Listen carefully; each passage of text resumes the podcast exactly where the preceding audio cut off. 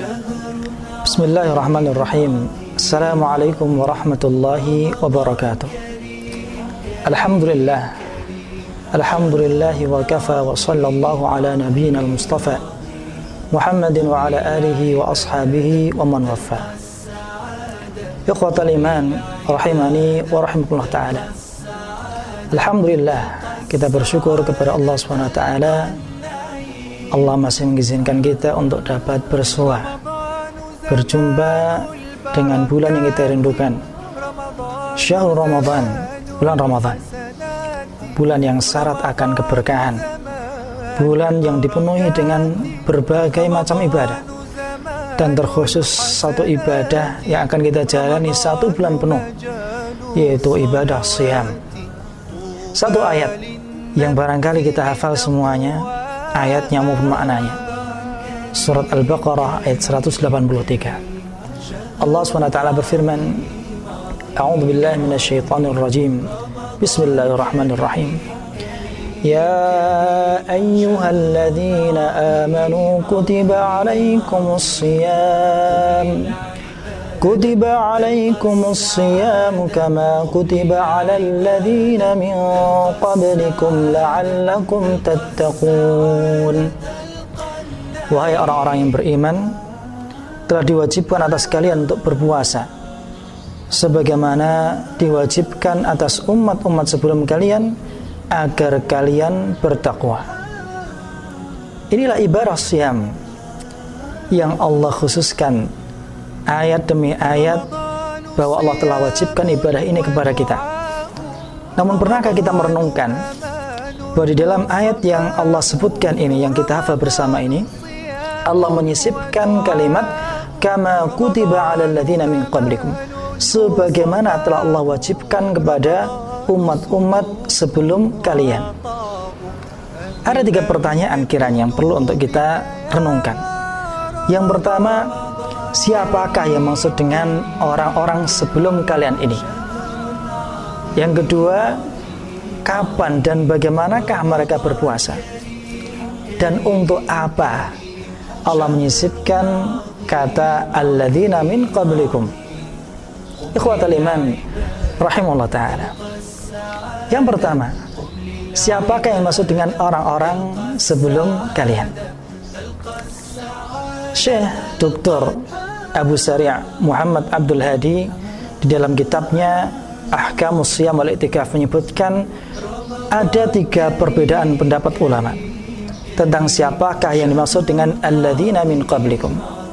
Pendapat yang pertama beliau menyebutkan mereka adalah orang-orang sebelum Nabi Muhammad sallallahu alaihi wasallam sejak dari masa Nabiullah Adam alaihissalam.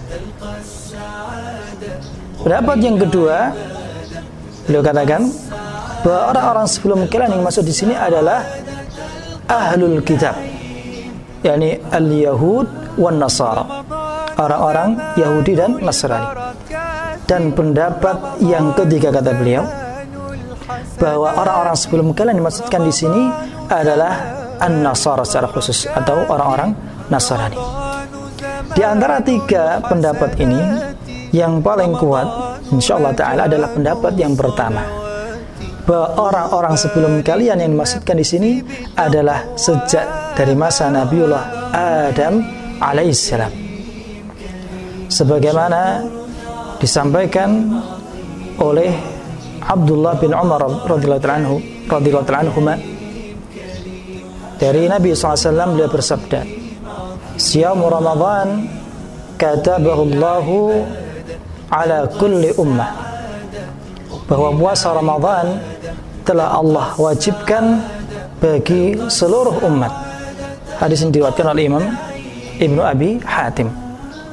Dan juga dikuatkan dengan perkataan Al-Hasan Al-Basri rahimahullah taala. Bahwa beliau mengatakan wallahi laqad kataballahu siyam ala kulli ummatin khalat kama katabahu Allah alaina syahran kamilan demi Allah sungguh Allah telah mewajibkan puasa bagi umat-umat terdahulu sebagaimana Allah wajibkan bagi kita berpuasa satu bulan lamanya. Pertanyaan yang berikutnya, kapan dan bagaimana orang-orang sebelum kita berpuasa? Al-Imam Jalaluddin As-Suyuti rahimahullah taala dalam kitabnya Al-Wasail ila Ma'rifatil Awail beliau menyebutkan bahwa manusia yang pertama kali berpuasa adalah Nabiullah Adam alaihissalam. Sedangkan Ibnu Abi Hatim menyebutkan Nabi yang pertama kali berpuasa adalah Nabiullah Nuh alaihissalam. Adam alaihissalam berpuasa tiga hari, ya, selama tiga hari dalam setiap bulannya. Demikian pula Nuh alaihissalam berpuasa tiga hari di dalam setiap bulan yang kemudian disebut dengan puasa Ayyamul Bid. Tiga hari pada pertengahan bulan Hijriah. Sedangkan Musa alaihissalam beliau berpuasa pada hari Ashura hari ke-10 dari bulan Muharram. Hari mana Allah selamatkan beliau dari kejaran Fir'aun dan tentaranya. Dan ada pula siam yang masyhur di kalangan kita siamu Nabiullah alaih, uh, Dawud alaihissalam yaitu puasa Nabiullah Dawud alaihissalam sehari berpuasa sehari berbuka. Ya, sebagaimana hadis yang diwakilkan oleh Imam Ahmad bahwasanya Rasulullah bersabda afdalus saumi saumu akhi Dawud. Puasa sunnah yang paling utama adalah puasa saudaraku Dawud. Yasumu yauman wa yuftiru yauman. Dia berpuasa satu hari lalu berbuka satu hari. Lalu pertanyaan berikutnya bagaimana tata cara orang-orang terdahulu berpuasa? Ikhwat al-iman rahimani wa rahimahullah ta'ala. Di dalam surat Maryam ayat 26 tatkala Allah SWT memberikan kabar gembira kepada Maryam bahwa dia akan mengandung seorang anak tanpa hadiri seorang ayah seorang putra yang kelak akan menjadi nabi yang salih yaitu Isa bin Maryam setelah dia mengandung putranya kemudian tiba masa lahirnya Allah perintahkan kepada Maryam fakuli washrabi wa qarri aina maka makanlah dan minumlah wa qarri aina dan berbahagialah فإما ترين من البشر أحدا فقولي إني نذرت للرحمن صوما falan ukallimal yawma insiya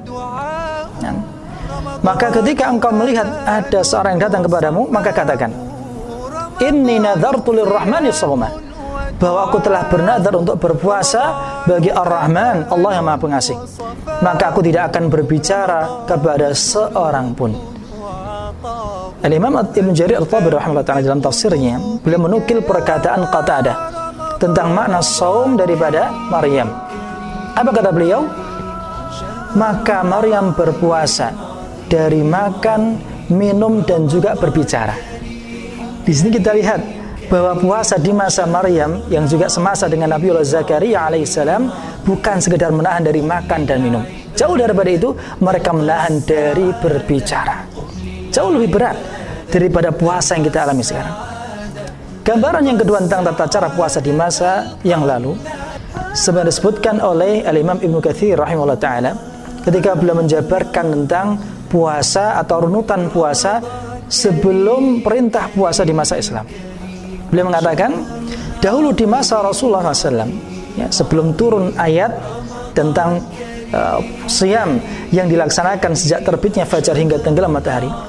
Beliau menyebutkan dahulu di masa Rasulullah SAW ketika seorang berpuasa dan telah tiba waktu Isya ya, melaksanakan salat atamah disebut atau salat Isya maka setelah itu haram bagi mereka untuk makan dan minum serta berkumpul dengan istri atau menggauli istri.